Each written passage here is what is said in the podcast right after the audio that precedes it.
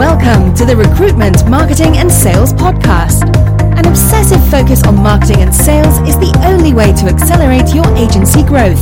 So listen in now as we share the latest strategies and techniques guaranteed to deliver you more placements and profit.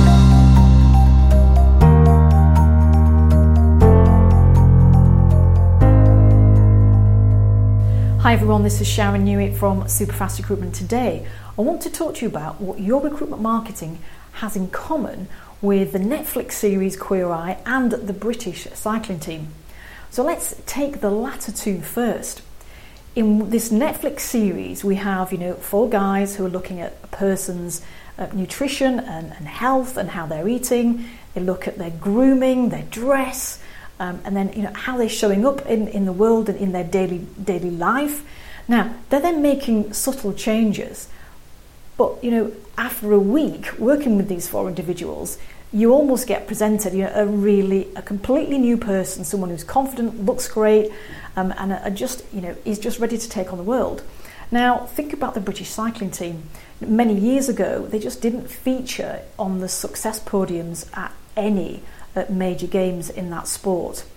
Ten years later, though, having worked with Sir Dave Brailsford for a number of years, uh, a number of small incremental changes that he has worked on year after year after year has resulted in the British team being the most successful cycling team.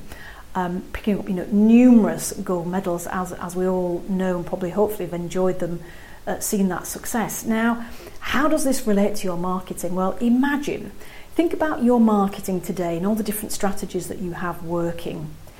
What if, let's take email marketing, what if you decided to email out twice a week rather than once a week to your database?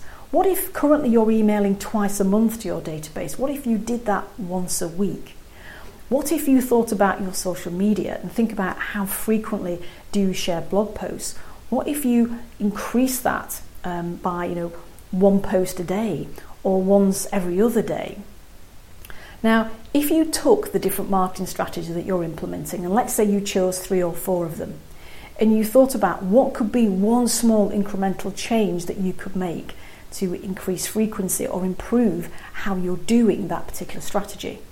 Now, the compound effect of all those small changes will make a significant difference to the effectiveness of your marketing and the results that you're getting.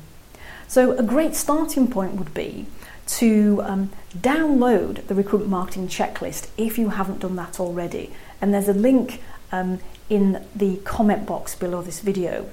Go and have a look at that and have a look at what information does that give you about where you can make some improvements as you look to improve the effectiveness of the marketing that you're doing.